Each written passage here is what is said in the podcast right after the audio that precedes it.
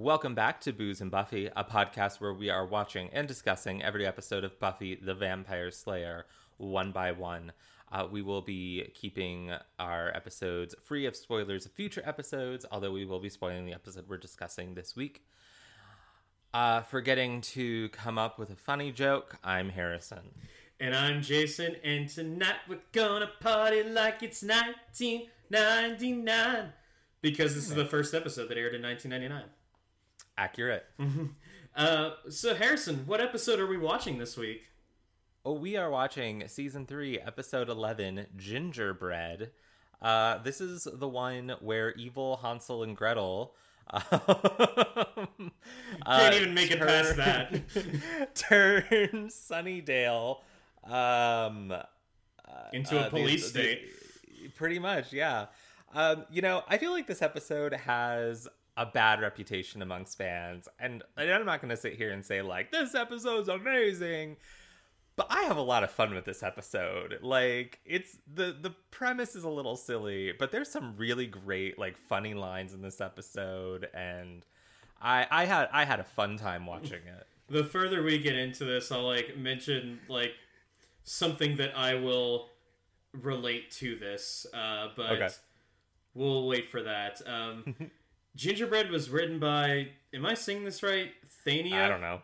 It's like Thania or Tania, I'm sorry. Thania St. John and Jane Espenson, and directed by James Whitmore Jr., and originally aired January 12th, 1999. Um, this is the only episode of the show uh, written by Miss St. John. So, um, and it's interesting. The their writing credit was actually broken down a little more. Um, Yeah, because Jane Espenson wrote the teleplay, and I guess the Right. story was by Miss St. John. the story was by both of them. They were both credited for story, and then Jane was um, credited for teleplay. Um, I imagine that probably Miss St. John. Notice how I'm just avoiding trying to say her first name. Trying to say Thania. um, kind of started the story, and then I'd be willing to bet that Jane was brought in to kind of punch it up a bit. I honestly got Um, some Once Upon a Time vibes from this episode, so I can see Down to Hansel and Gretel. I can see Jane Espenson's uh, fingerprints on here.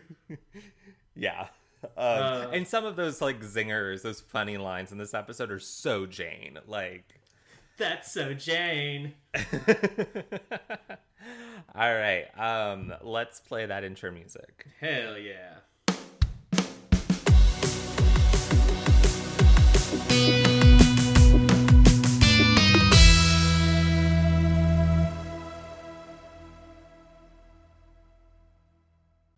We never say anything while the intro music's playing. We just awkwardly, silently dance.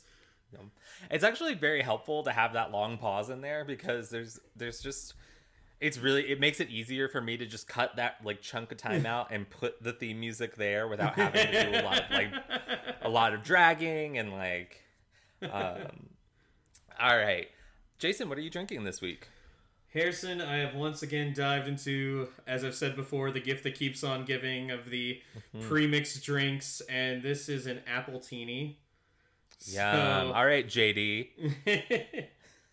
no, I love when the episode when he drinks nectarinis and say that it's just a girly version of appletinis. Very nice.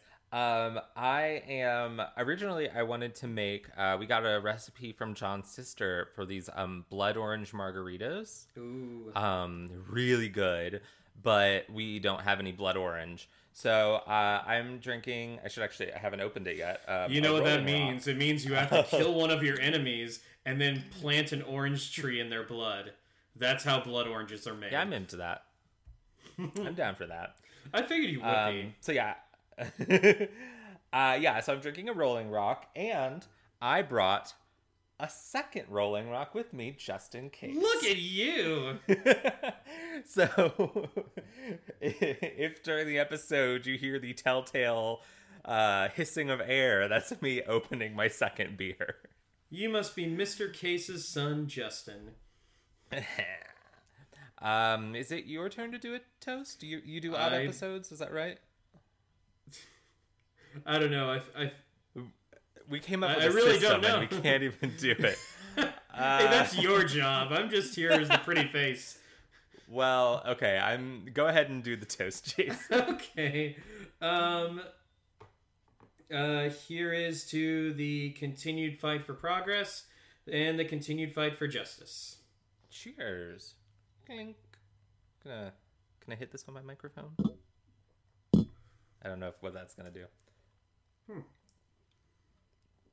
This is a this is a very well balanced flavor. Like uh, vodka, the shot of vodka was just the right amount for this. Nice. Um, yeah, tasty.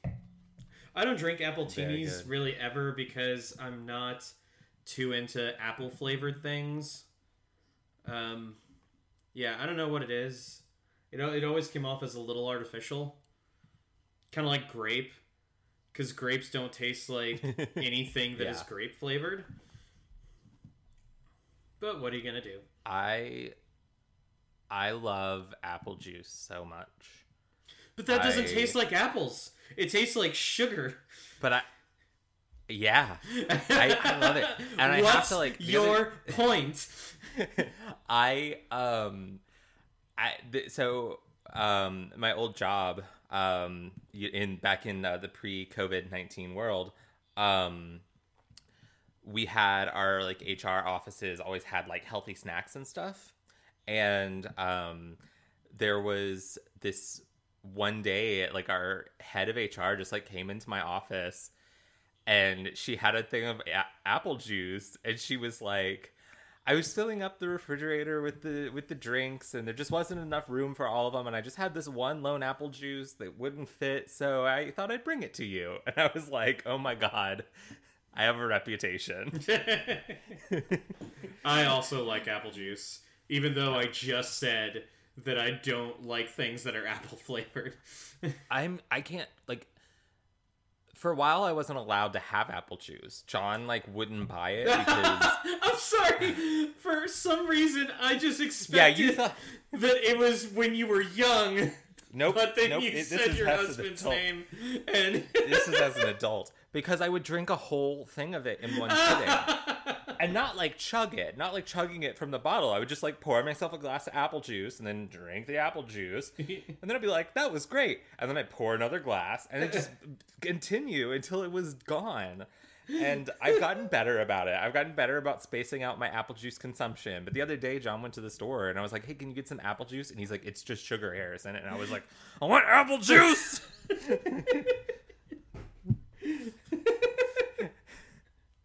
And then I drew on the walls and shat in my diaper. I don't know why, but that got me really hard. Just how angrily you said it. I drew on the walls. Uh, uh, well, speaking of uh, speaking of naughty children, uh, gingerbread. So I want to say that the first few minutes of this episode might be one of my favorite opening segments of a Buffy episode because the idea of Joyce wanting to take an interest in Buffy's slang, which I appreciate her effort, and she Maybe brings, not her execution. yeah, but, but uh, she brings snacks while she's on patrol and then tries to encourage her while she's fighting the vampire. So most of the notes I took in this episode are just quotes. uh, two of which are from this opening scene when they get attacked by the vampire, and Joyce go yells, "Go, honey, kill him!" and then, oh my God, that's Mr. Sanderson from the bank. From the bank. Oh, it re- um, so it very Go much reminds me of when you were in grade school. Did you ever have uh, parents come to lunch day or something like that? yes, Okay, and uh, it wasn't like a designated day. It was just like if your parents wanted to like come eat lunch with you, they just could. Okay, Um, we had a we had a parents. Actually, we had a grandparents. Like your grandparents can come to lunch day, And I remember both my grandmas would come to that, and my mom came to it as well. Um, and it looking back, I mean, it's it's sweet, it's nice, but at the same time, it's also weird because Yeah. you're sitting in the cafeteria and you talk about whatever random shit you talk about with your friends, and that's lunch. I mean, there's also eat, Yeah. there's also eating, but um, it's it yeah, it's it's your Lunch is a social time. yeah, it's a social time. So then when your parents and grandparents show up, it's just weird. And I totally relate to Buffy when she says that if if like mom is a home thing and this is school thing and if you two like blend together then I go crazy. So Yeah. I can relate to that. I yeah, Oh, especially in my grade school, we had um instead of like long run- lunch tables, like the round ones that only had so many seats. And so if you had like parents coming or something, like somebody who sat at your t- n- normally sat at your table like had to sit somewhere else that day. Oh yeah, and everybody typically chooses a seat and sticks with it at lunch, but then, uh, Mm-hmm. But then when the parents come, then everything's just thrown into the wind. yeah. So I guess what we're saying is parents are bad. Um, in this episode, apparently the parents are the good guys, but not really. Uh, so yeah, we get this this opening scene of uh yeah, Joyce bond trying to bond with Buffy via slaying, uh c- kind of coaching her from the sidelines. Um and then um the vampire runs off and Buffy chases, leaving Joyce alone, and this is where Joyce discovers um the bodies of two dead children in the park. Um, a little boy and a little girl, and little girl has a um, uh, a symbol drawn on her hand. a triangle with a squiggly line through it. Yep. Um, you know the the most sinister of uh, triangles, those squiggly line triangles. I, I I almost want to think that they made it so simple, so because there is a point where Sarah Michelle Gellar has to draw it. So yeah. I don't know what Sarah Michelle Gellar's um, drawing prowess is, but I just like to think that let's make this as easy as possible. So S and Yeah, got this. We don't need to be taking a bunch of takes to for her to get it right. um. So um, Joyce calls the police.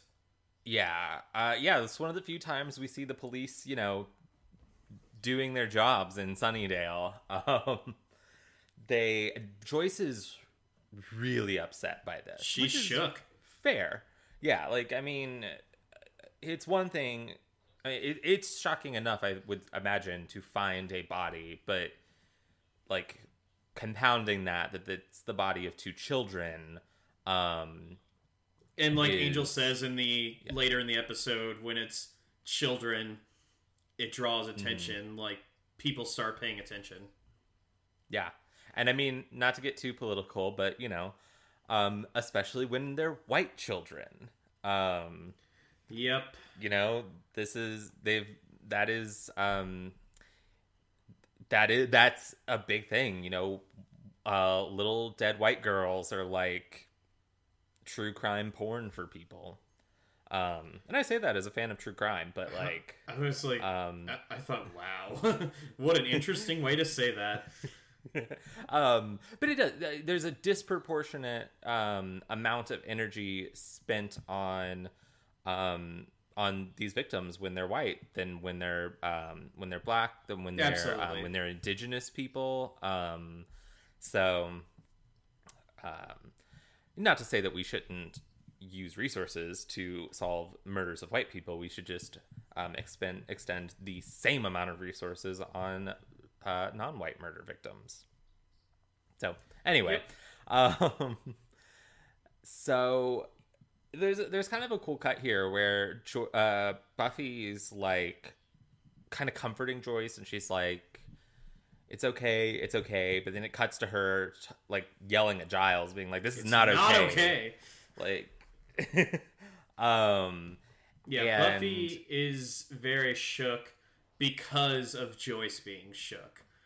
And yeah, uh, yeah. Something um about her mom being drawn into this is has made this very personal for Buffy. And she admits up front, because Giles warns her about getting too personal, and she says it is personal. She owns it. Yeah. Yeah, Buffy is very self-aware in this episode. Um and um and it, it's good. I mean, it's she cuz she doesn't get like carried away or anything. She doesn't become like obsessed or um but anyway, I don't know what point I'm trying to make. Um No, it's Buffy is very much in control of her faculties here, as opposed to Yes. the majority of people in this episode. Um, yeah. and she does say, uh, uh, Giles says that that symbol is probably related to the occult, and Buffy says that she says, "Wait a minute, somebody with a soul did this." So, and she immediately goes into tell me that there's a loophole in the Slayers can't kill can't kill people rule, Yeah. and Giles is visibly disturbed by that Yeah. It's and a, it's, it's also dark. and it's also some nice little foreshadowing. Mhm. But I Um. won't tell. Just Um, talking about murder here. we uh at lunch, uh speaking of um we have a, a really great scene with between Xander and Oz where they're just like Xander is really uncomfortable being around Oz. there are surprisingly good. It is very underplayed, but probably that's for the better. Just the um, interactions that they share. yeah. But yeah, Xander is still awkward around Oz, despite the fact that Oz and Willow seem to be doing fairly well. Probably hmm. because Xander doesn't really have the kind of closure or hope with Cordelia. Yeah. I also just think regardless of how Xander and or how Oz and Willow are, I just think it's it, it's just an awkward situation. It's just Yeah. there's there's that's just the elephant in the room. Um that's the werewolf in the room. And Xander's being and Xander's the only one who's being weird about it. he's being so weird about it. He's like, um, "Where have you been?" Certainly not with Willow. Like, just chill. Nice. And his, um, um, they sit with Amy, um, conveniently. Yeah, she got a name drop in uh in uh The Wish. the wish. And Yeah. now we see her in the flesh, which again, this is our first time seeing her since Bewitched, Bothered, and Bewildered. Yeah, So magic must be involved in this episode. um, she's got a, a fresh new do. Her hair's a little darker, a little uh, uh, I, I don't want to say severe, but it's um the cut is just is kind of I don't know. I I'm doing really good this week. just Hang in there, a great buddy. job. Um. Hey, who's my special guy? So yeah, it's me. Yeah, you're doing good. Yeah. You're doing well. I'm gonna go draw on the walls and shit in my diaper. That's what I do I'm happy and angry. Oh, but they're they're about to talk about Buffy's birthday coming up, and Mhm. um, and then Buffy shows up, and she basically says, "Oh yeah, the two murdered kids," and she talks about how concerned she is for her mom, and that she's wigging out, which is a go-to phrase for Buffy. Um, and then Joyce shows up as unexpectedly as Buffy did to that table. um, and she I really love the very awkward like hi Mrs. Summers, hi Mrs. Summers, hi Mrs. Summers from like everyone at the table. and it makes me it makes me think did Amy ever meet Did Amy ever meet Um, Joyce? She'd be like, "Who are you?" she's I mean, not on screen she's not met Joyce, but I mean presumably Amy feels comfortable enough to sit with them at lunch periodically. yeah, so it's it's it's interesting. She's kind of part of the group because she's aware of everything. Well, a lot of things that are Yeah. going on. She has the general awareness of the Scooby Gang, um, but she's not. they she's openly very refer to Buffy slaying in front of her. Yeah, So yeah. Buffy talked about going on patrol. like yeah, um, which was a little like it is a little weird when she said that because I was like Amy's right there and then I was like oh well yeah I guess sure Amy can know things like um they they body swapped her, they or they reversed her mom's body swap on her so I guess And they were open all- up to people after and that they were all involved in a mass spell, a mass love spell for Xander. Ugh. Uh, um, there is a great line where Willow, after Buffy says that her mom had like showed up for patrol, Willow says, "Your mom would actually take the time to do that with you." um, Which isn't Which- the point of the story, but yeah, it's very Uh, but it is telling important for, what comes next.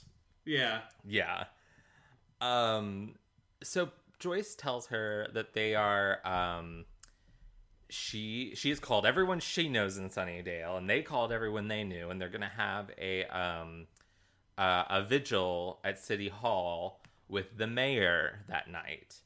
Yeah, this is Um, funny because this is the first time really that the Scoobies are in the vicinity of the mayor.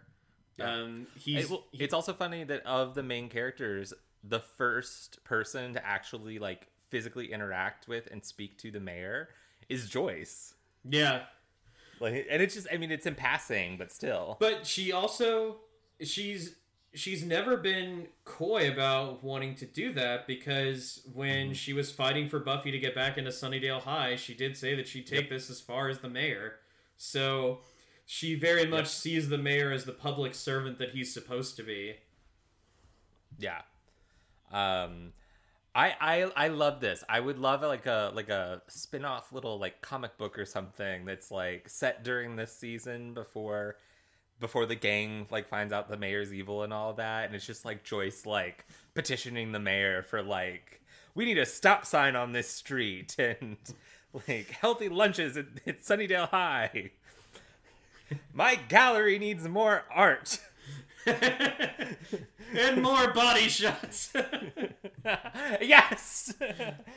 Joyce is like, "Hello, Mayor Wilkins. Um, I'm having a, a a Christmas party at my gallery. Would you like to come do body shots off of me?"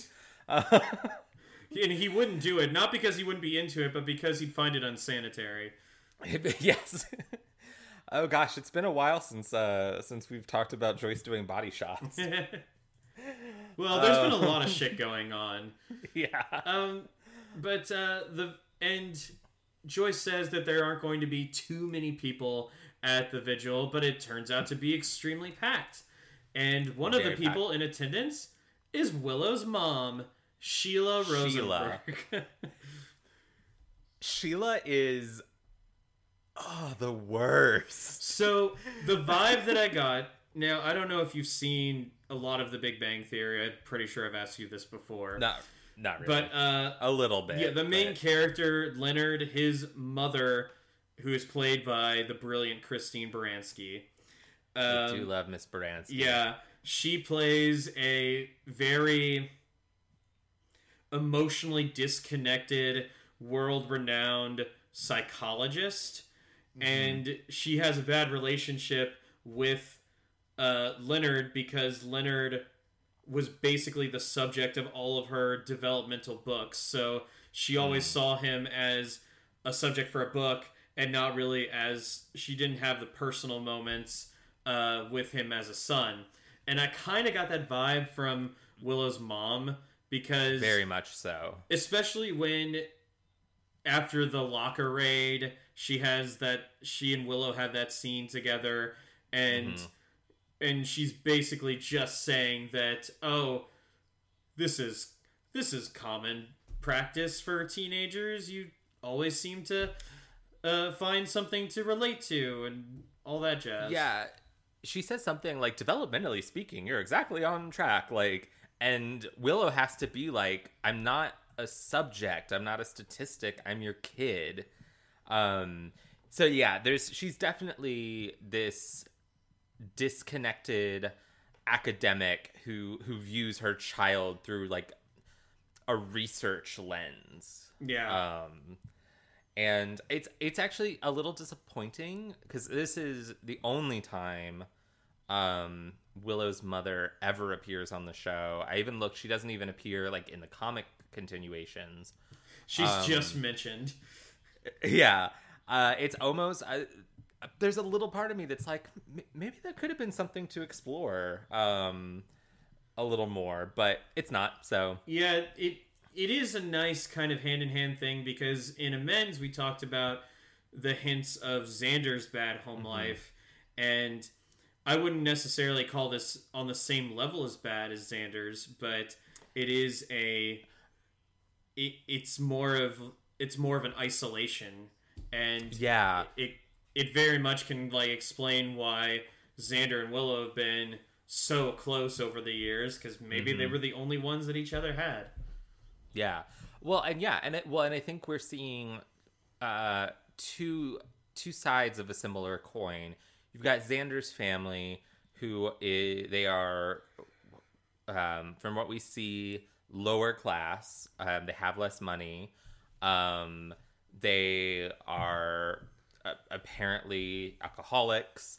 Um, there's a lot of fighting in that house. Um, and then, whereas on Willow's side of things, she's coming from a more comfortable, I would imagine, since uh, her mother's an academic, it mentions that her father is traveling, probably upper middle class, um, more quote unquote respectable, but there's severe neglect, like in in the way they're they're raising Willow. Um, so there, yeah, there's um, both of them are coming from homes that are are not ideal in very different ways. Um, so Hear that, Joyce? There's not a lot of Yeah. competition for best mom. I was just yeah right. and this is I mean honestly though this is something we I think we'll see is recurring uh not just on this show but on every Joss Whedon show he does. Uh kind of a low opinion of parents. Joyce is about one of the only good parents um across all of the shows he he's done. Um And Giles. I can think of, um, yeah. But Um, again, but we- even we've then, talked about this before. It's- chosen family. Yeah, it's the family that you choose. And I and it's funny cuz I recently thought about how a lot of times people say that you can choose your friends but you can't choose your family and I've found that that's not the case. Um, Mhm. especially when you look at works like this. But Yeah. uh, and I do think you do choose your family. You know, yeah, just because, just because, and I'm and I'm talking about your blood family. Just because someone's related to you, I mean, you are making a conscious choice, um, of whether you want them in your life or not. Um, and it, at, there is a point where early in your life you have to basically Mm-hmm. be with that family um, obviously there are circumstances that can change that but for the most part i'm generalizing here and right. but then when you get older if somebody if somebody in your family is not being great to you then you can cut them off um, Yeah. there's there are probably people who are a lot more versed on this to talk about than me so i'm gonna like pump the brakes right there um, You hear that, Hank Summers? We don't need you. We've got Giles. and the mayor gets up to say a few words and mayor Fischer decides to say things that aren't really consequential in the slightest and yes i did that on purpose did i say mayor Fischer Okay. said useless words i meant mayor wilkins but also mayor Fischer fucking So- do your job For listeners who are not where we are in Louisville, uh, Mayor Fischer is our, our mayor here. Um, and we, you know, I feel like we've mentioned him before, and uh, and I mentioned him actually pretty positively in some cases uh, before now. um, where he, yeah, he, he is just failing our city at every turn. Um, you know, I it's it's it's fucking shitty. Um, I you know I've been thinking about this a lot. Uh, you know, I love I love our city. I love Louisville. I think there's so so much there's so much good stuff in Louisville, but there's also a lot of I mean, Louisville's an extremely segregated city. Um, there's our police department is a fucking mess. Um, and there's no accountability and it's it's upsetting to see all of the worst aspects of of our city on a national um on a on a national um like uh, you know what I'm saying like being national Yeah. scrutiny and but at the same time it's fucking we fucking need it because And I think right a lot of the happening. and I think a lot of the bad stuff comes from the fact that while we are a liberal city, we are also in a state that is very much a conservative state. And it's mhm it, it's it's it's a weird border state because it's right on the border of the south and the north. So I feel that we have those conflicting histories, but shared histories between those two regions. Those are both present in Louisville and in Kentucky, and uh, it's funny because people often have to say, "I'm from Louisville. I'm not from Kentucky," because mhm you know, Kentucky to the to the liberal mind, Kentucky doesn't stick out as a good place to be. Mm-hmm. Um. So, anyway, back to Mayor Wilkins. But yeah, sorry I got on my soapbox, but now it's time for Joyce to get on to No, her man. soapbox. Um, yes. because the mayor basically says a few inconsequential words and holds up the Mhm. poster that says never again that has the pictures of the two children on it and he hand he gives the stage to Joyce Joyce gets up there and then says uh you're wrong we need to start doing stuff and she I will say this she makes good points Mhm. Be- oh yeah. it's This is hot up until the end.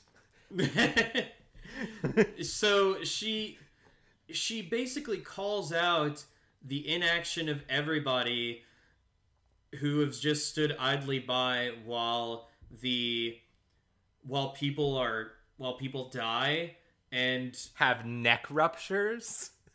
yeah and I love that. I love that. yeah and and just nothing's done about it they all just Mhm. kind of accept it as something that happens Yeah. and So there is a I think that hold on, I'm gonna check this real quick. There's a trope on TV tropes, um, which I love TV tropes. Um the website I'm- I'm or the this up just general to make- idea of tv tropes I mean both. Um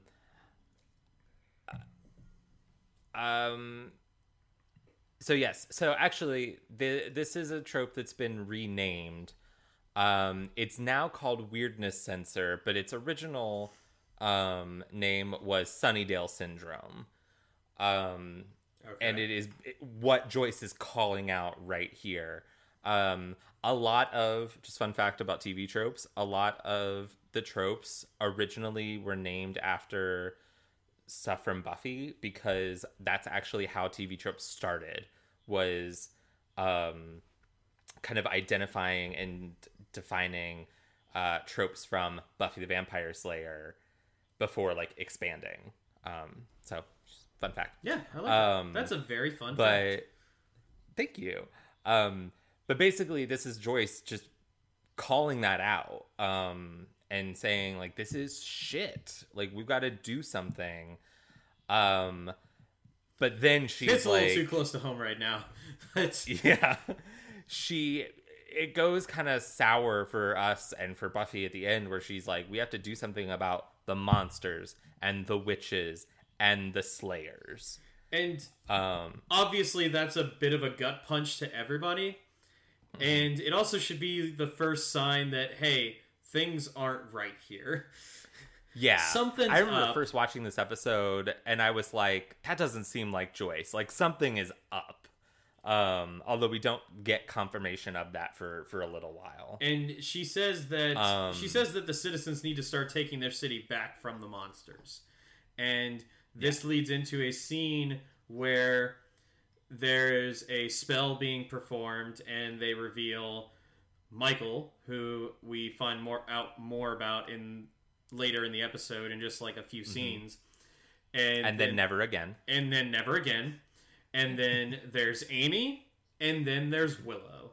Mm-hmm. And they are doing a spell in a circle, and the symbol of the spell that's on the floor is the sim- the same symbol that was on the dead children's hands. Dun dun dun. So obviously, this kind of makes a whole. This kind of throws everything. This episode has such a strange tone to it. it yes, it's very strange. Yeah. Um it's it kind of makes you question every single person in this episode, like in the cast. Mhm. Like oh, why is Joyce being so gung ho about this? And why is Mm-hmm. Cordelia making these really snotty remarks? Um probably just out of spite, but and uh, and um, oh well, Amy and Willow are behi- are working with this same sort of uh, symbol. So what are they? What is their involvement in this? Um, yeah. yeah. But then the next Um, day so at school, Yeah, we get some uh some bullying. Um they uh Michael the warlock is uh, bullied by a student uh who threatens him and Amy for being involved in magic since quote everybody knows that witches killed those kids. Um and they um yeah. Roy is yeah, about Cordelia to, kind of witnesses this and Roy is about to beat up Michael and threatens to beat up Amy. But then Buffy shows up, and all of the jocks who are like ready to ready to beat up these defenseless kids just back off. I love that. I love whenever there's like, Like, you've got those like macho bullies, and then Buffy shows up, and they're just like, "Mm, whatever, whatever. Yeah, that's, Fine. you didn't want to do this anyway. yeah. um. They um, yeah. Then we get yeah we get this scene between Cordelia and Buffy where um, they Buffy or Cordelia yeah she says something along the lines of like um that you know you have to be careful about who you who you hang out with prime example me hanging out with you all and Yeah, but she says some Uh, really yeah. harsh things. It goes beyond just insulting the Scoobies. She basically says that Mhm. Witches being involved in stuff, and she knows she has to know a little something about witches from what she's been through, yeah and but she still makes these mean remarks anyway. And Cordy has got she's got to take a she's got to take a little bit of a journey.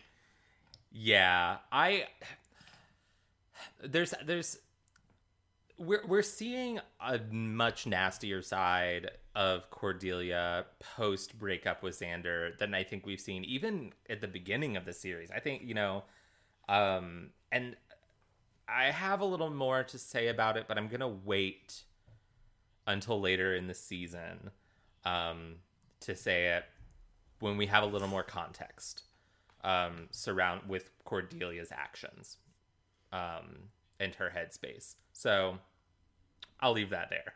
Okay. Um, but um, but I, yes, I think we're definitely seeing a, a, a harsher, nastier Cordelia than we've seen in the past. Um, Yep. In in this way, the wake of this breakup.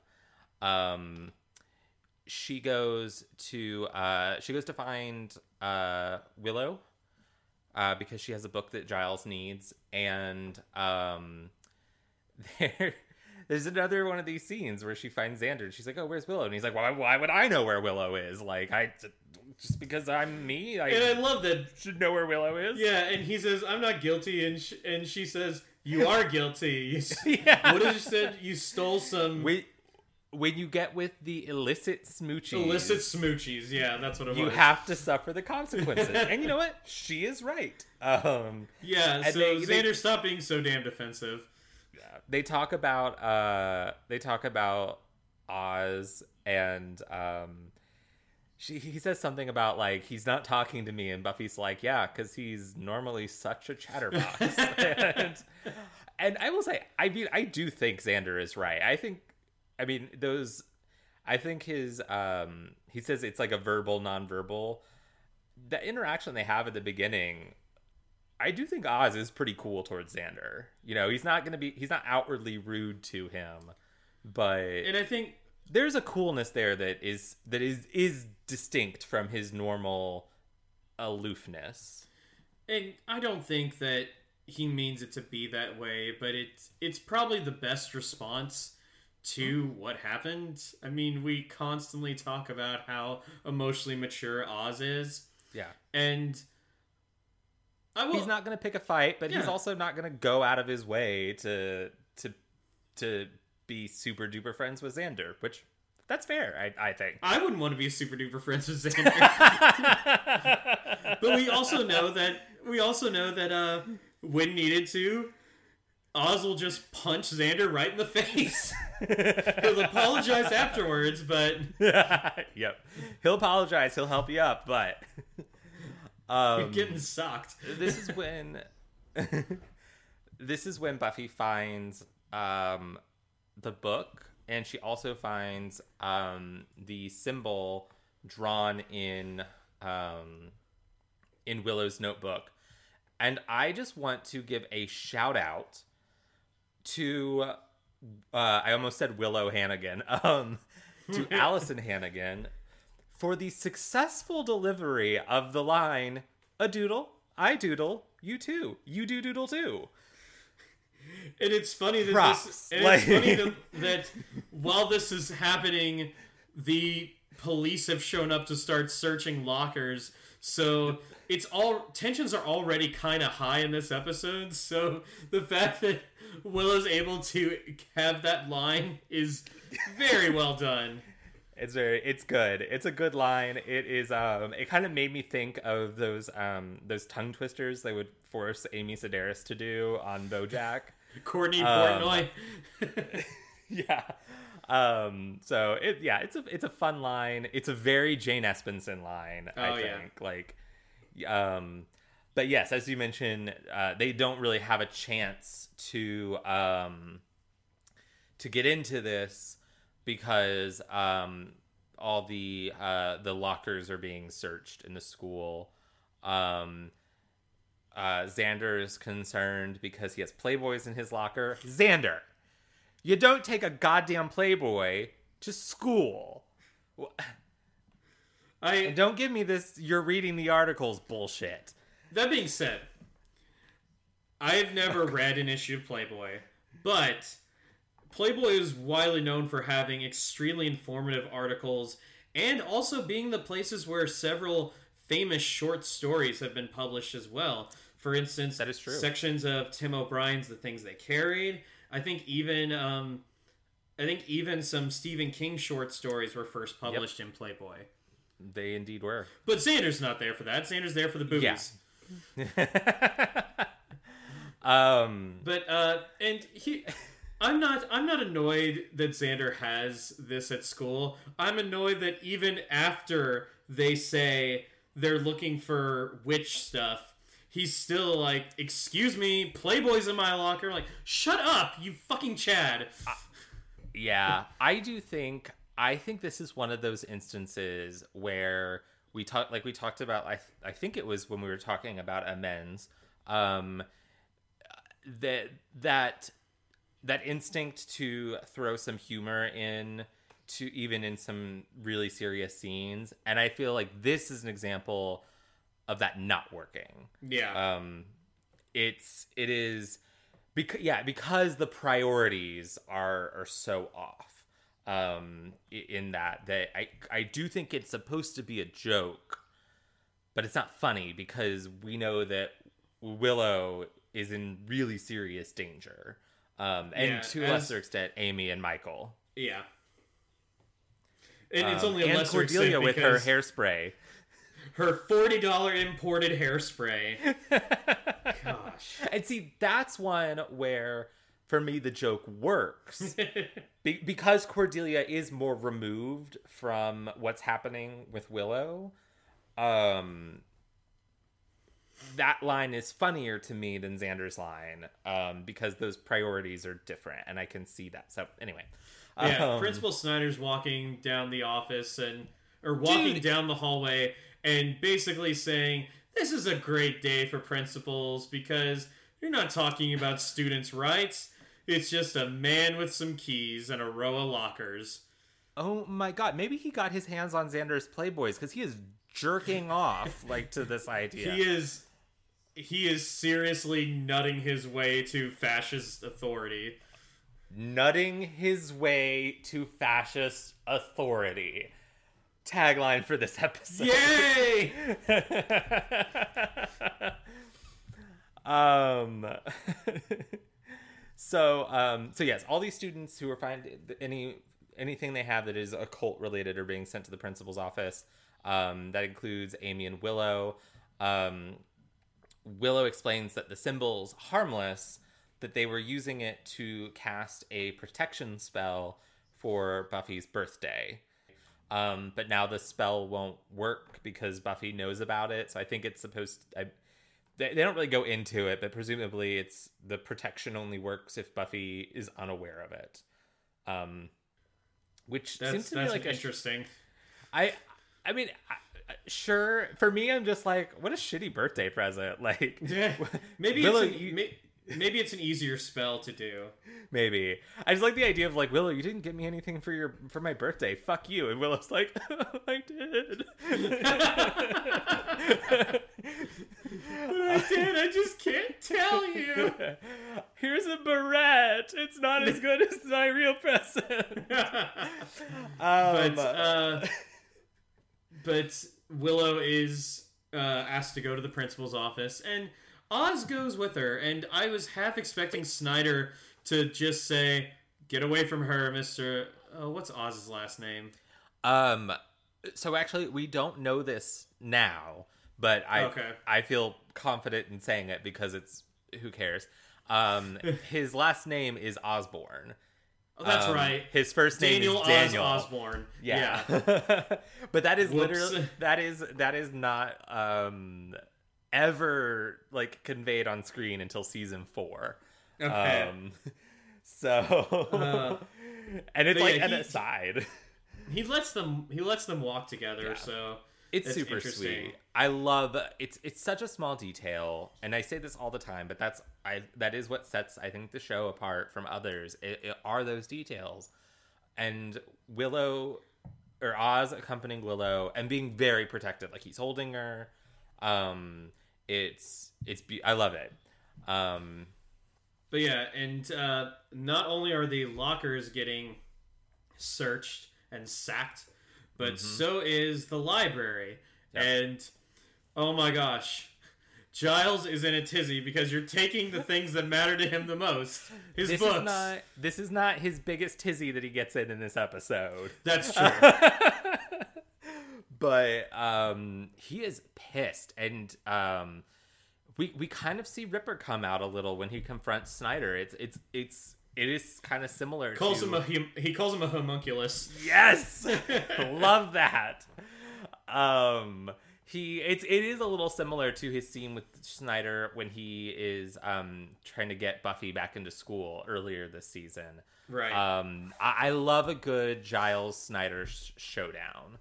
Um But so this does kind of bring up something to me, at least, and maybe this is because with Principal Flutie, Giles never had to worry about uh, there being an inspection of the books. But I always wondered why on earth does Giles have those books at the library? I- because I'm sure maybe he had a system in mind for not being for them not being able to be picked up by regular students, but he could easily just keep them at his place. I mean, he also keeps weapons in the library. So Yeah, they didn't find those. They found the books. But like the tenth Doctor said, we've got the greatest weapons in the world, books. um, oh, I should watch rewatch that episode. That's a good one. Nice Um, two-parter. That um, I don't have an answer for you. It's I I I had the same thought. I was like, um, then there wouldn't be as many great scenes in the Sunnydale Yeah. High Library. Um, Buffy also confronts Snyder, and he's like, "You should take this up with Moo." And Buffy's like, "What the What? fuck did you just say?" she, her her exact line is, um, is like. Is that making some sense that isn't, or something like that? Fuck, I wish I'd written that one down. But Um, he said, yeah, and he said it's mothers opposed to the occult. mhm. And Buffy says, Who came up with that stupid name? And he says, You should take it up with the founder. I believe you call her mom. Uh, That's, Dun, that's dun, pretty dun. solid burn. Oh, it's a good yeah. Snyder was waiting for it too. I you know Uh, uh, one skill that that man has is is knowing exactly where to dig those knives. he's like he's like Donald Trump. He knows exactly what the worst way to do something is to piss off the most people. Yep. Buffy goes home, um, and we uh, we learn that Joyce doesn't want Buffy hanging out with Willow anymore. She um, she was the one who like uh, called the raid on the lockers. Um, she's acting very un-Joyce like, um, and and the and then it gets into the like the scene that we alluded to when we talked Mhm. about the when, that we talked about during the wish was she said she opposes Buffy's reactionary stance because basically as the Slayer she just destroys evil as it comes. Right. and it's an interesting point. I will say that like yeah, she's not being proactive but at the same time she's still saving the world. Yeah, and we got what would have happened if she had never come to Sunnydale. yeah. It it would have gone to shit. and yeah, and it's I, I agree with you. I, th- I do think the idea of it is the question, you know, could Buffy be more proactive than reactive? Um, but but the question is also how. Like, is that even possible? Um, maybe, maybe not. I don't know. Um, you know, being it makes me almost makes me think of Minority Report. I know that's a really weird comparison to make, but that how when does be- becoming proactive in um you know stopping evil become evil in and of itself um Yeah. you know when you're doing something you know potentially killing someone before they get the chance to do something bad um Yep. So it's a it's a it's an interesting moral thing that's brought up um but doesn't really get a chance to go anywhere um yeah, and Buffy's so upset that she just says, "You know what? I'm I'm off to patrol, like to do my useless patrol."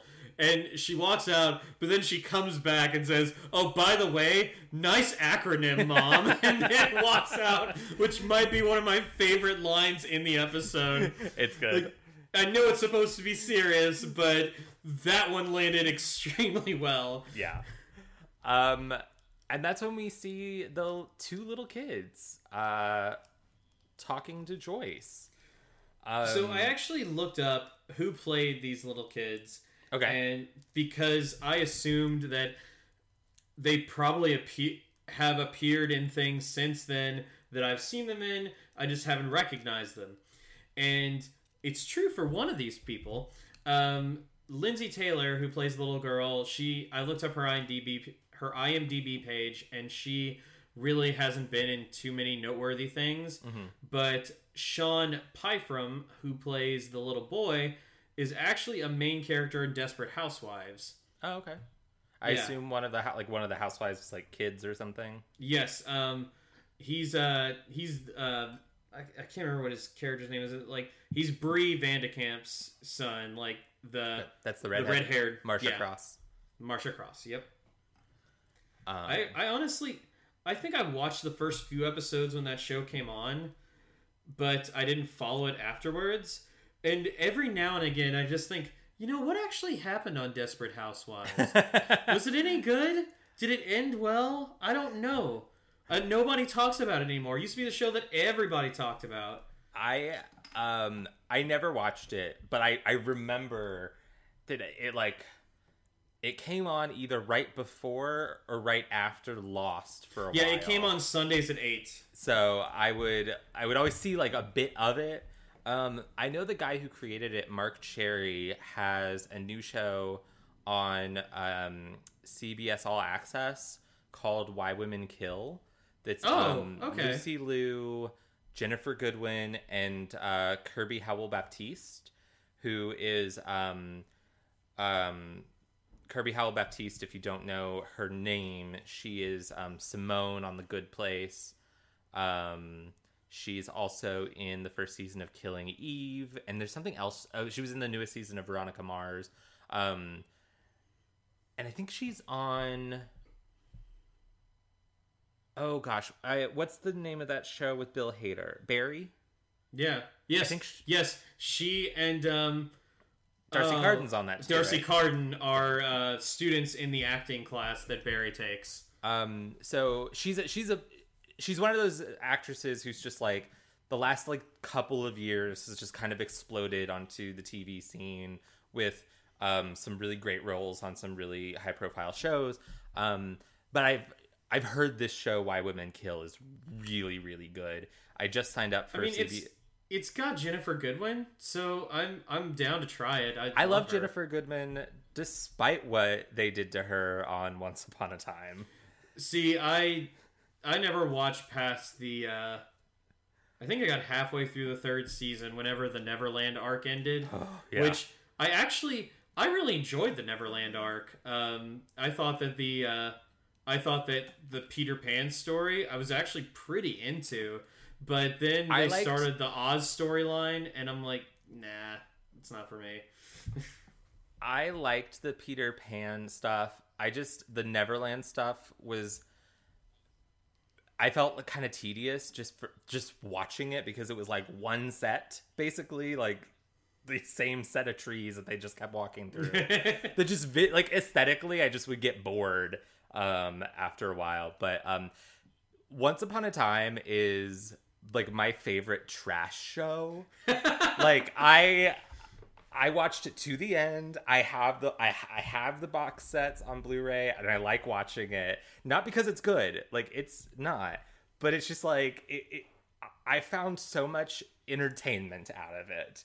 Um um and I also thought generally most of the cast was very good, even when the material they were given, like Ginnifer Goodwin, was not up to the to the standards that they deserved. Um, Anyway, I I'm probably gonna watch Why Women Kill because I just signed up for um, CBS All Access, so I could watch um, Star Trek Discovery. Um, so, gonna I'll probably throw Why Women Kill in there too, um, while I'm going through? CBS's uh, Star Treks. Anyway, um, yeah, we're we're talking about uh, Buffy here. um, Or in this case, we have the scene where uh, Willow and her mom are talking about this, and we already mentioned this before. How just how frustrating it is that her mom doesn't seem to think that her mom basically thinks that Willow's delusional, yeah, and her mom's a dick. But I will say, this scene has some of my favorite lines in the episode. Um, there is the um, because Willow goes out of her way to try to convince her mom that Oh, she is in the great. occult. it's great. She has uh, before they get into the occult stuff, they um um Willow's kind of complaining that her mom doesn't take any interest in her. Um, as we mentioned earlier, there's even a line. It's at the vigil where they're like Buffy Willow's like or well Sheila is like, "Oh Willow, you cut your hair," and Willow's like, "Yeah, in August." Like, um, but she has a line where she in this er, in this scene where Willow's like, "The only time we've had a conversation longer than three minutes."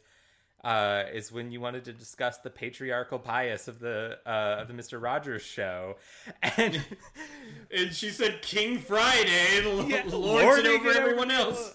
And I, I do want to give props to uh, the actress Jordan Baker who plays Willow's mom. She it's kind of a thankless role, but she does so great. The way she kind of turns away from Willow and is like, "Well, with King Friday," um, then later in the middle, So she's her, still holding on to that grudge, yeah, by yeah. the way. She's, she's been thinking about it a lot. Yeah. Um, later, when um, Willow's kind of going on her rant about her life, she says, "I'm dating a musician." And this is like in the middle of all the magic stuff, and that's the line that Sheila just goes, "Oh, Willow." a musician, he probably smokes that marijuana. He's The probably he's probably cooking with that jazz cabbage. Um, Which, by the way, my favorite term for marijuana ever. jazz cabbage. Yes. I like that. And then finally, my favorite episode, or my favorite line, I think in the entire episode, Willow says, Do you see any goats around? No, because I sacrificed them. Sacrifice them all. and then she just goes on and kinda- on and says things that are clearly not what Willow would say. She basically leans towards so the funny. Satanist. The Satanist. Yeah. She just says, "Hail Satan!" And, Kind and of- I'm and in my mind, I'm trying to think, Willow, what are you trying to achieve here? I, honestly, I think, as much as I hate to admit it, I do think there's a little part of, I, I think Sheila is right a little bit. Oh I yeah, it, this this is a, this has become a cry for attention. Yeah. Um, but Sheila shouldn't be dismissing it. It's, you know, this uh people always say that like it's a cry for attention. Well, give them some fucking attention. If they are if if children are acting out because and you're saying it's a cry for attention, that probably means you're not being an attentive parent. So, like you know, you you've just diagnosed the problem, you've got the medicine. Anyhow. There you go. Um Oh, and basically Willow ends up grounded, Yeah. and she's never been grounded before. That is the ultimate insult to her. She's like, "What? How dare you? you bitch." Um So now we get Angel's only scene in the episode. Further emphasizing the point that you made when we talked about amends. Yeah. That uh, this season really wasn't supposed to have Angel in it, but he's kind of there anyway. I would say Angel's kind of diminished presence in this season would I think irritate me if it weren't for the fact that I know he's about to have his own spin-off. Right. um and that he had such a large presence last season it does make sense like okay we you know angel was so heavily focused on last season we do need to dial back just a skosh um so that our o- other regulars get you know get their their stories told um it's a it's a really sweet scene it's not um it, it's it's basically just you know he gives her a bit of a pep talk um It also seems a little after school, specially, It is a but little. not in, not in a bad way. But it really does kind of drive the point home, Mhm. or a point that they're trying to make. That, and I think deep down, this episode is about parents being concerned for their children, or in this case, not their children, but a Yeah. demon posing as children. yeah. But yeah, parents need to have that connection with their kids, otherwise bad things happen. yeah. Um, there's a great line here um, where Buffy's like she's she's talking about this what her mom said, and she's like, you know, maybe I feel like maybe she's right. Maybe I'm not doing enough. I just feel like that boy who stuck his finger in the duck. and then dyke. which that's funny on its own. But then then Angel just goes dyke. And Buffy kind of looks at him like, "What? Excuse me?" And he's like, It's, "It's- another word it's for a dyke. damn. It's another word for damn." And Buffy goes, "Oh, that story makes a lot more sense now." Which begs the Stick her finger question what did she What think hell? that story was about? Our town's about to flood. Someone finger this duck.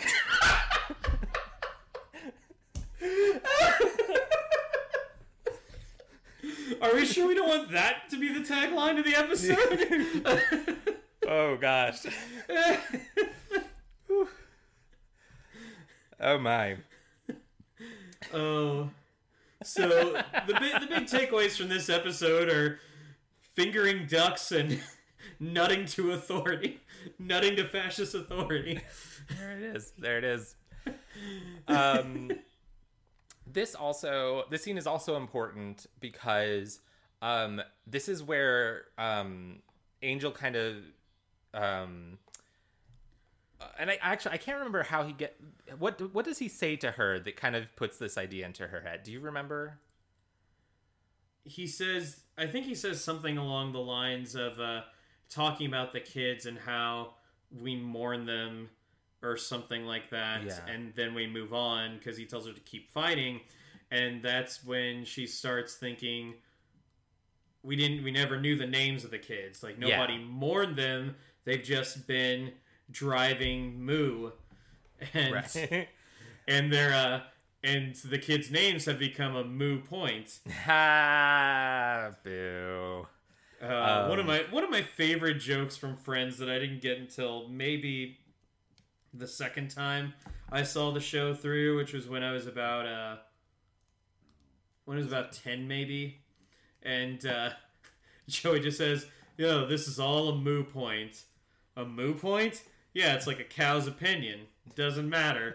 It's moo. it's moo." Um, speaking of Moo, I just I don't know if you noticed this, but one of the um some random extra in Moo is credited as Mooster. Tip. So, you know. So not a booster, but a mooster.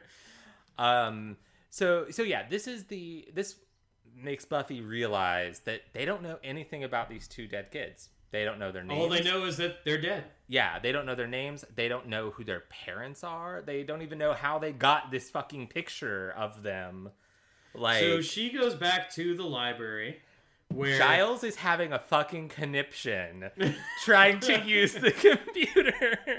and he's and he's the funny thing is that he's in a watcher chat room of all places. and it's it's funny because Xander and Oz come in because they haven't been able to find any. Um, uh, they weren't able to. They were trying to get the books back from City Hall and weren't were not successful. And it's just it's really funny. This like they they're witnessing him like flipping his shit. Um, they um yeah buffy comes in and kind of puts the gives them this information um it's really one weird thing is it is kind of strange that angel doesn't go with them i mean i guess i guess angel's still wary about being around the rest of the group but I think it's more along the lines that I think he's still trying to stay away from Buffy.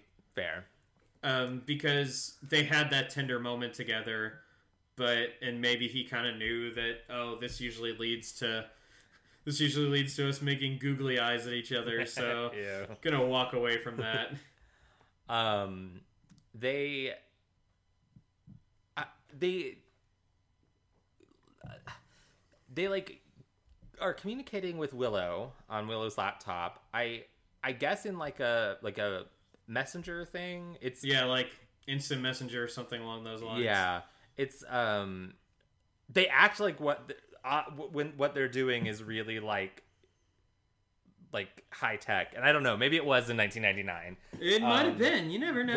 but um they um this is where we basically find out that it is uh this demon every 50 years um it uh poses as children um who were murdered in this town and um and this causes uh, the basically adults turns to the residents kill witches. yeah.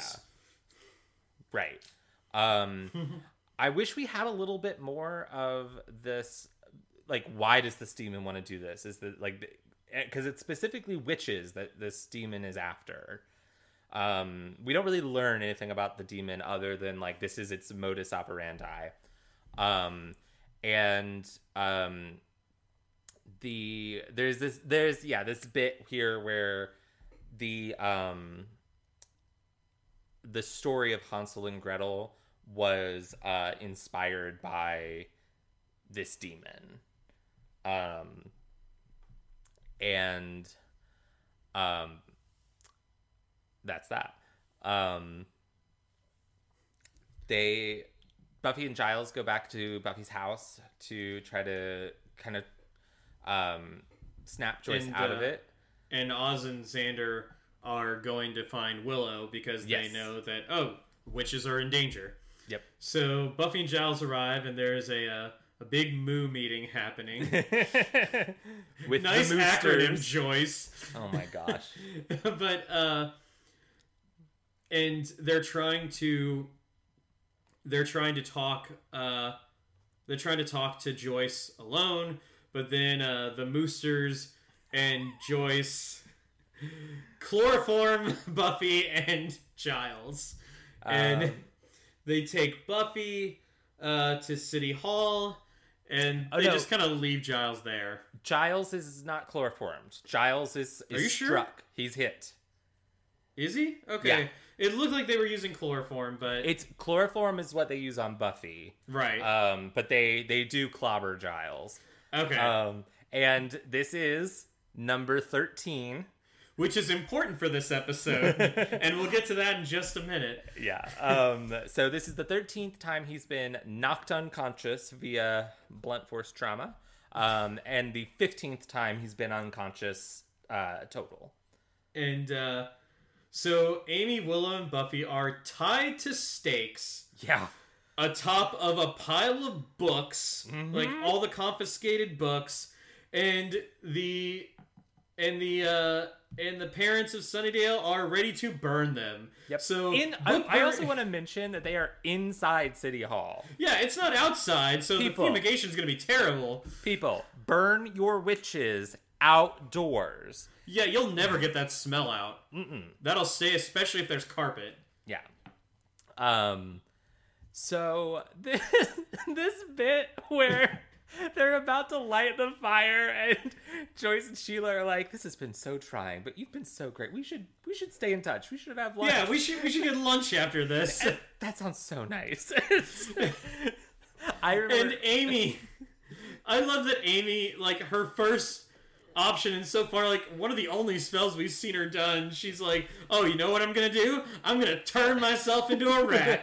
It's, and it's yeah, it's the exact same spell. It's Goddess Hecate. Hear my uh, hear my call.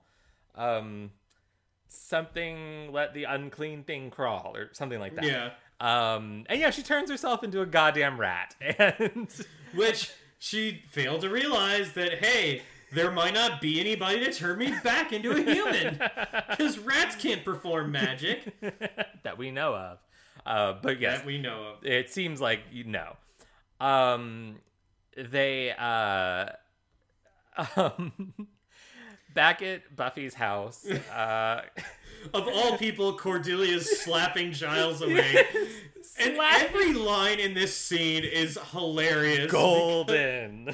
Because she said, Gosh, it took you a long time to get up. My hand hurts. it hurts from hitting you so much. She says, she says, one of these times you're gonna wake up in a coma, and Giles says, "Wake up, Wake in up in a coma? Never mind. Like, he doesn't even. Have And time. she asks, Wow, you get hit on the head a lot. How many times have you been hit on the head? Here's your answer 13. 13 um she also uh he has the line we have to save uh we have to save buffy from hansel and gretel and she says just to be clear the brain damage happened before i hit you um so i will say uh, this is unfortunately um the our our last time or maybe I shouldn't say unfortunately fortunately for Giles' skull this is our last unconscious Giles for several seasons actually um I feel like a little easier.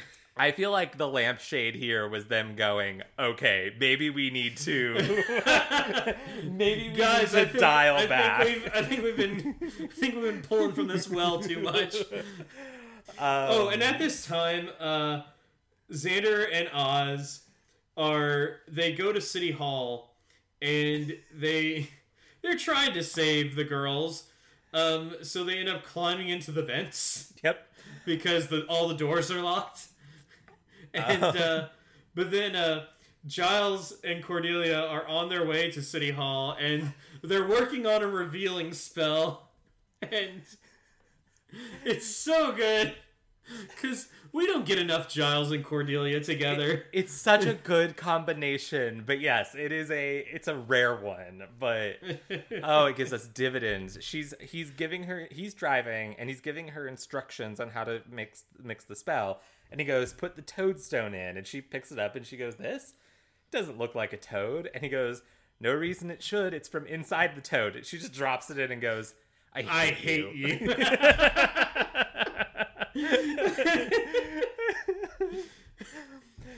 but anyway, back to uh, back to where you know our characters are being burned alive. Um, they're they're trying to bluff their way out of it. Uh, Willow is saying that she's going to use her big power. Uh, Buffy says, "You're going to be fish. You in the back, you'll be fish." And and when she says "you in the back," some of the members of Moo, some of the Moosters, do turn around and like look at the people in the back. It's really funny. Uh, I, I love that. Um, so I thought I, we forgot to bring this up earlier, but I love when um, Willow is talking about all, to her mom about all the things that she can do with witchcraft. Like she can levitate pencils, and she can summon.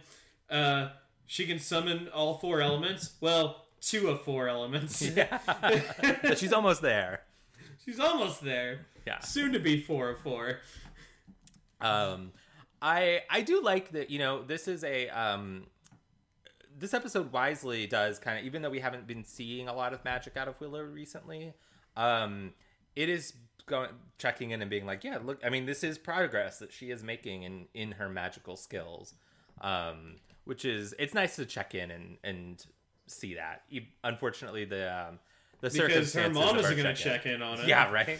um, But, so uh, Giles- okay, yeah, I'm Gi- sorry. I I just noticed. Um, I have to go back because I just noticed um our our wiki reading of the week.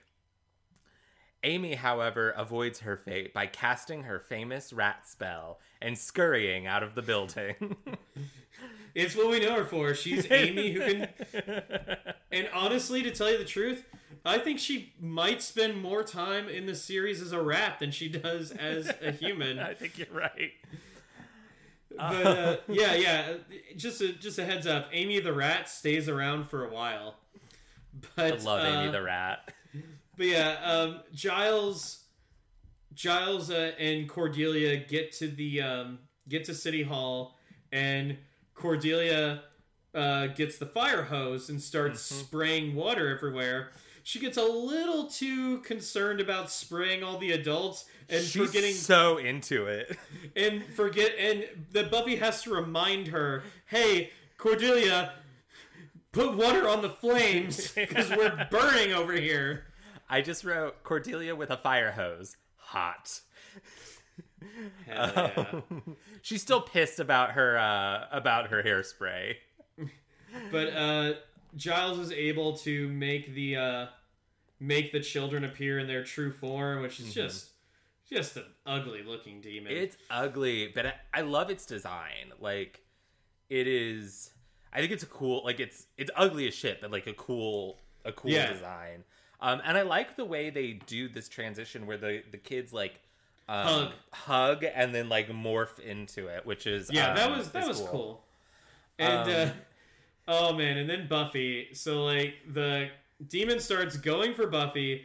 Buffy is able to like Well, well, break first- her. Real Oh. quick, before that, the demon is like yelling at the parents as they flee in terror, like, kill the bad girls for me. Protect us! yeah. but Buffy, Buffy gets up. Like, She's able to break the stake that she's tied to off. And then just for some reason these stakes are pointy at the end which makes sense for a stake that buffy would use but why on earth are your witch burning stakes set up that way? But she so she she basically just just like hunkers down and goes forward she says did i get it did i get it and it and there's a it? great shot of this of of this demon being impaled through the neck with Oh, this giant stake fantastic. It is a great shot, and I lo- I love the because it's such that extreme close up on Buffy. Did I get it? Did I get it? And then the the wide shot. Um, and It- just when you think like oh really, that really good. and just when you think oh that takes care of everything oz and xander fall through the the vents and they look around and oz just says we're here to save you uh, it's a good it's a good comedic cap on on this kind of misadventure here at the end. yeah and it's it's very strange because Ooh, excuse me. the I mentioned before that the tone is extremely dark and very strange at like for a lot of the episode and then this has just been a series of laughs Yeah, for the last maybe five seven nine minutes of the episode yeah. I this is what I'm saying. I do think that this episode maybe w- had a darker origin, um, or darker genesis, and then Jane Espenson was brought in. Um, maybe it wasn't working initially. Maybe you know, um, uh, the story's kind of weird. I mean, like it's it's, um, I don't I, I don't mind the story, but it also feels like it's trying to do like five different things because you've got like this mob mentality, you've got this censorship, you've got this yeah this thing about parenting. You've got it's there's so many ideas and some of them work together like um the the the like the censorship and the mob mentality kind of go they they tie together into this kind of fascist thing. I mean that that makes sense, but the parenting thing is really weird. I I feel like this episode was really scattered, and then they were just like, uh, Jane, write some jokes for this episode. like, but uh yeah the episode ends on uh amy still being a rat and willow's trying to do the reversal spell it's just not working it's So- not working. Buffy's like, oh, you should get her a wheel. um, Which I think she also- does. She does. Um, Yeah.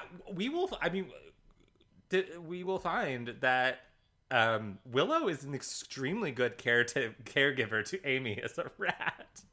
Um, we also learn just briefly that um, Willow says like my mom's doing that selective memory thing that that your mom used to be so good at, and Buffy's like she forgot everything? And willow's like well no she remembered that i'm dating a musician.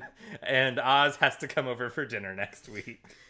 Um so you know i mean it does seem like maybe willow's mom is going is uh, is taking slightly more of an, ish- uh, an interest. So maybe maybe some good came out of this. Maybe um maybe willow was I think- able to successfully get through to her mom And I think all of the mentions of Sheila um, following this are are typically positive. They typically are. They're very Yeah. fleeting. I I can think of like two off the top of my head, but um, and they are positive, but they just it just doesn't come up very often.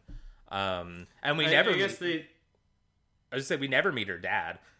Yeah, but yeah, that's uh that is gingerbread. That sure is gingerbread. Which- Um, Honestly, I had to look at the wiki just to remember what the name of the episode was, because like you the said, that it's all over the place. yeah, the Hansel and Gretel thing is weird because it, doesn't matter much. Like you could cut the Hansel and Gretel thing out, and um, I I don't think you would lose much. Yeah, it like- could just be. It, yeah, it, it could just be a demon that is able to inflict like stuff on mob mentality. It doesn't have to be Yeah. Hansel and Gretel. Yeah. Um, Um, I, I mean, it's, I don't think it's necessarily like takes anything away. It's just, it's just there. You know, Mhm. it's it's just kind of there, and um, uh, yeah, I yeah, I, I think this episode, its actual story is a little weird. It's a little um it feels like it's trying to do a little too much. I feel like maybe they could have um they could you know, they could have stripped away some some element. Maybe Yeah. this storyline with Willow and her mom could have been a different episode. Um, and given that a little more focus. I don't know. It's um just a lot of conflicting ideas. But goddamn, is it fucking funny? Like these these comedic. It takes a while to get to the. It takes a while to get to the funny, but Yeah. Um, I, I think the comedic beats in this episode really work. Um, so for me, I'm gonna say this is a um this episode is uh two and a half out of five uh patriarchal biases in Mr. Rogers. I'm going to say this is two out of five dead children on a playground, and I'm giving it. It seems like I'm giving it a, a lower grade than it probably deserves, but I mentioned this at the top of the episode.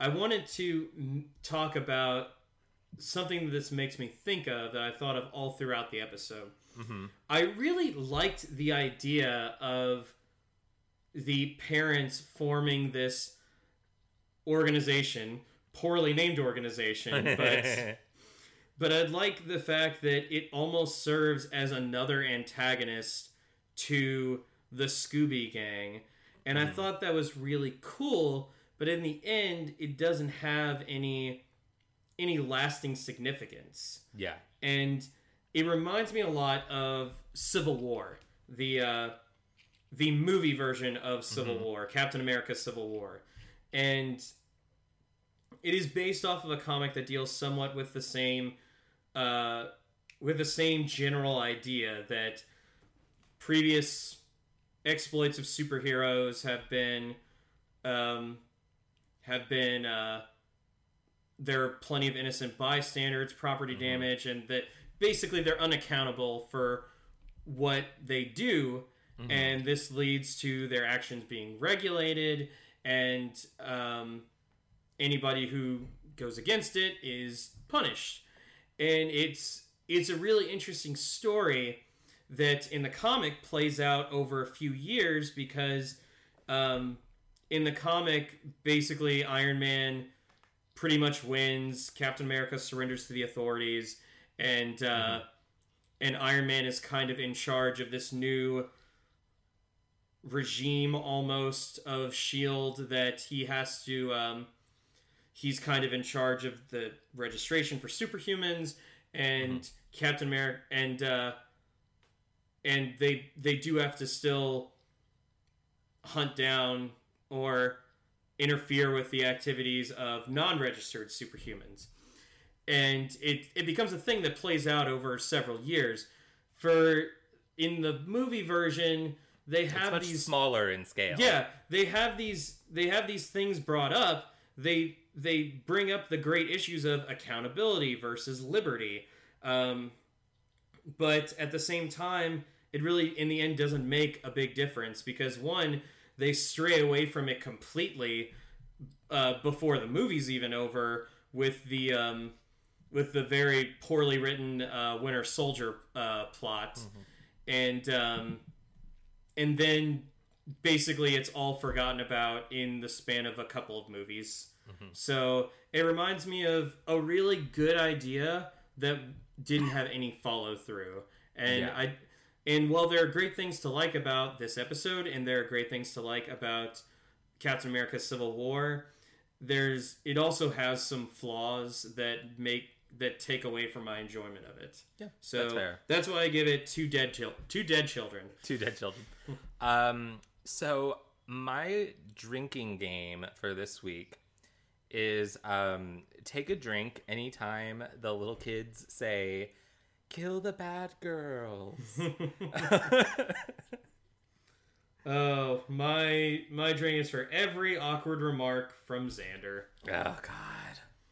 Why would I know where Willow is? Well, her book is right there. Oh, she's in the bathroom. Oh Lord. yeah. Um that is um, oh yeah there's a, a really weird bit of trivia for this episode um, the opening credits um, the music ends a half second earlier than usual um, just kind of trimming the final note off a bit um, there's no like explanation given but presumably it's timing i mean a half a second doesn't seem like a lot, but in television it really is. Like Yeah. um they especially on network television, like they literally do like you have this much time to fill in this episode because this much time down to those seconds are going to be ads. So um so yeah, it's just kind of interesting. Um any other any other final final thoughts about uh about this episode? Not really. This is this is an interesting one because this episode's kind of in the middle of a really it's a weak middle in Mm-hmm. in between like a really strong run of episodes. Yeah. And we pick that up next week. Yes, Um, we do. I'm excited. Mhm. That one's gonna be. I think we're gonna have a lot to talk about next week. Oh, definitely. Um, so yeah, that is um, gingerbread. Um, uh, also for fans of uh, fairy tales, um, the movie uh, Gretel and Hansel that came out earlier this year um, is worth checking out. It's um, That's it's not the one with Jeremy Renner, right? No, no, no, no, no, no. That's uh, Hansel and Gretel Witch Hunters, right? Okay. I think Um, so, yeah. yeah this was um it is it stars um sophia lillis um who uh she is young beverly in uh it the it movies she is uh young uh young amy adams in uh in sharp objects um she, and she's she's she's in the new Nancy Drew movie. Oh yes, she's yeah. I was gonna say she's she's starting to make a career by playing the younger versions of famous redheaded actresses. Um, although that's really not fair to say since she was cast before Jessica Chastain was cast uh, for Chapter Two. But um, she plays Gretel, and um, it also stars um, Alice Krige, who is the Borg The Queen. Borg Queen. Yeah, she's the witch.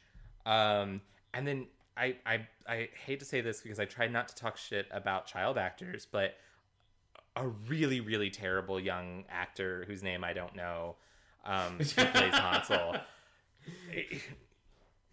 like he's really bad. It kind of drags the movie down. It is not a. It, it's um, it's it's a. I enjoyed it. I I will say I was expecting more of a um. It's a bit more of a different take on the story, but it actually is pretty standard. Um, Hansel and Gretel, but it does uh, put its heavy focus on the relationship this uh, rela- this relationship between um, Gretel and the witch. Um, and Sophia Lillis and Alice Krige just really give two wonderful performances, and um, it's also just a really stunningly beautiful movie to look at. There's a lot of very interesting uh, design uh, elements to it. Um, like, I mean, it's not like a fucking masterpiece. Don't get me wrong, but um, I I really enjoyed it when I saw it. Um, You, get, So. you give it a good pitch. I might have to check it out. yeah. Um, it was like for me, it was like a three star movie. Like I, there were Okay. certain things I, I, um, certain things I was like, eh, okay, that's whatever. Um, but the things I liked about it, I really liked. So anyway, um, all right, do you want to take us out? I'll take us out. Thank you for joining us on Booze and Buffy. We'll be back next week with Helpless. Look into your eyes and the sky's the limit. I'm gonna contact our lawyers to make sure we can do that. Yeah, because I totally sound like Phil- Phillipa Soo. it's uncanny. I'm Harrison. You can find me on Instagram at Harrison Alexander Coffman and on Twitter at Harrison Coffman. That's spelled C O F F M A N. Um, I am also launching a um, a uh, a blog where I'm going to be writing about horror movies. Um, uh, it's called um, oh my god, it's Horror called with Harrison. uh, uh, horror by Harrison. Okay. Yeah, horror by Harrison. Um, as of our recording, I literally put up my first post today, but um, Hooray! Good job. uh, it's just a welcome post. Like this is what this will be. Um, so uh, by the time this episode airs, I will have my first review up, which is going to be of the uh, 2006 version of The Hills Have Eyes, which is a very dear horror movie to my heart because it's the movie that uh, got me into to horror uh, when I was but a wee lad of 14. Um, so uh, that's uh, horrorbyharrison.blogspot.com. So if you have uh, any interest in things I have to say about horror movies, um, please check that out. And I'm Jason. You can find me on Instagram at YamiJay357 and on Twitter at YamiJay. And that's spelled Y A M I J A Y. You can find us on Instagram, Facebook, and Twitter at Booze and Buffy, um, or you can email us at boozeandbuffy at gmail.com. The and is spelled out A N D. And you can also find us on YouTube, where we will release a short video with each episode, where we will discuss spoilers that we can't talk about on the podcast. Also, don't forget to subscribe and rate and review us on Apple Podcast or wherever you get your podcasts. Mm-hmm. Each week, we'd like to give a shout out to a worthy charity or nonprofit. This week, we are highlighting the National Coalition Against Censorship. The National Coalition Against Censorship's mission is to promote freedom of thought, inquiry, and expression, and oppose censorship in all of its forms. The coalition formed in response to the 1973 Supreme Court decision in Miller v. California, which narrowed First Amendment protections for sexual expression and opened the door to obscenity prosecutions. Over 40 years, as an alliance of more than 50 national nonprofits, including literary, artistic, religious, educational, professional, labor, labor, and civil liberties groups, they have engaged in direct advocacy and education to support First Amendment principles. NCAC is unique in that they are a na- they are national in scope, but often local in approach. They work with community members to resolve censorship controversies without the need for litigation. Visit www.ncac.org for more information. That was a nice. That was a long, nice description. It was. I, I you know, I usually kind of pare down some of those uh some of some some of those websites their about me's are are long. Um and I usually pare them down a little, but there was just some good information in there that I was like I couldn't decide what I felt I should cut out, so I just left it. Uh so anyway, uh as always, go slay. And finger a duck. I'm sorry. And Pat and Robertson be gay. was right. Pat Robertson was right. Go slay and be gay. yes, and happy Pride. I think we're still in Pride Month. yep, we are in, as of recording. I don't know. I can't remember when this episode's coming out. All right. Goodbye. Bye.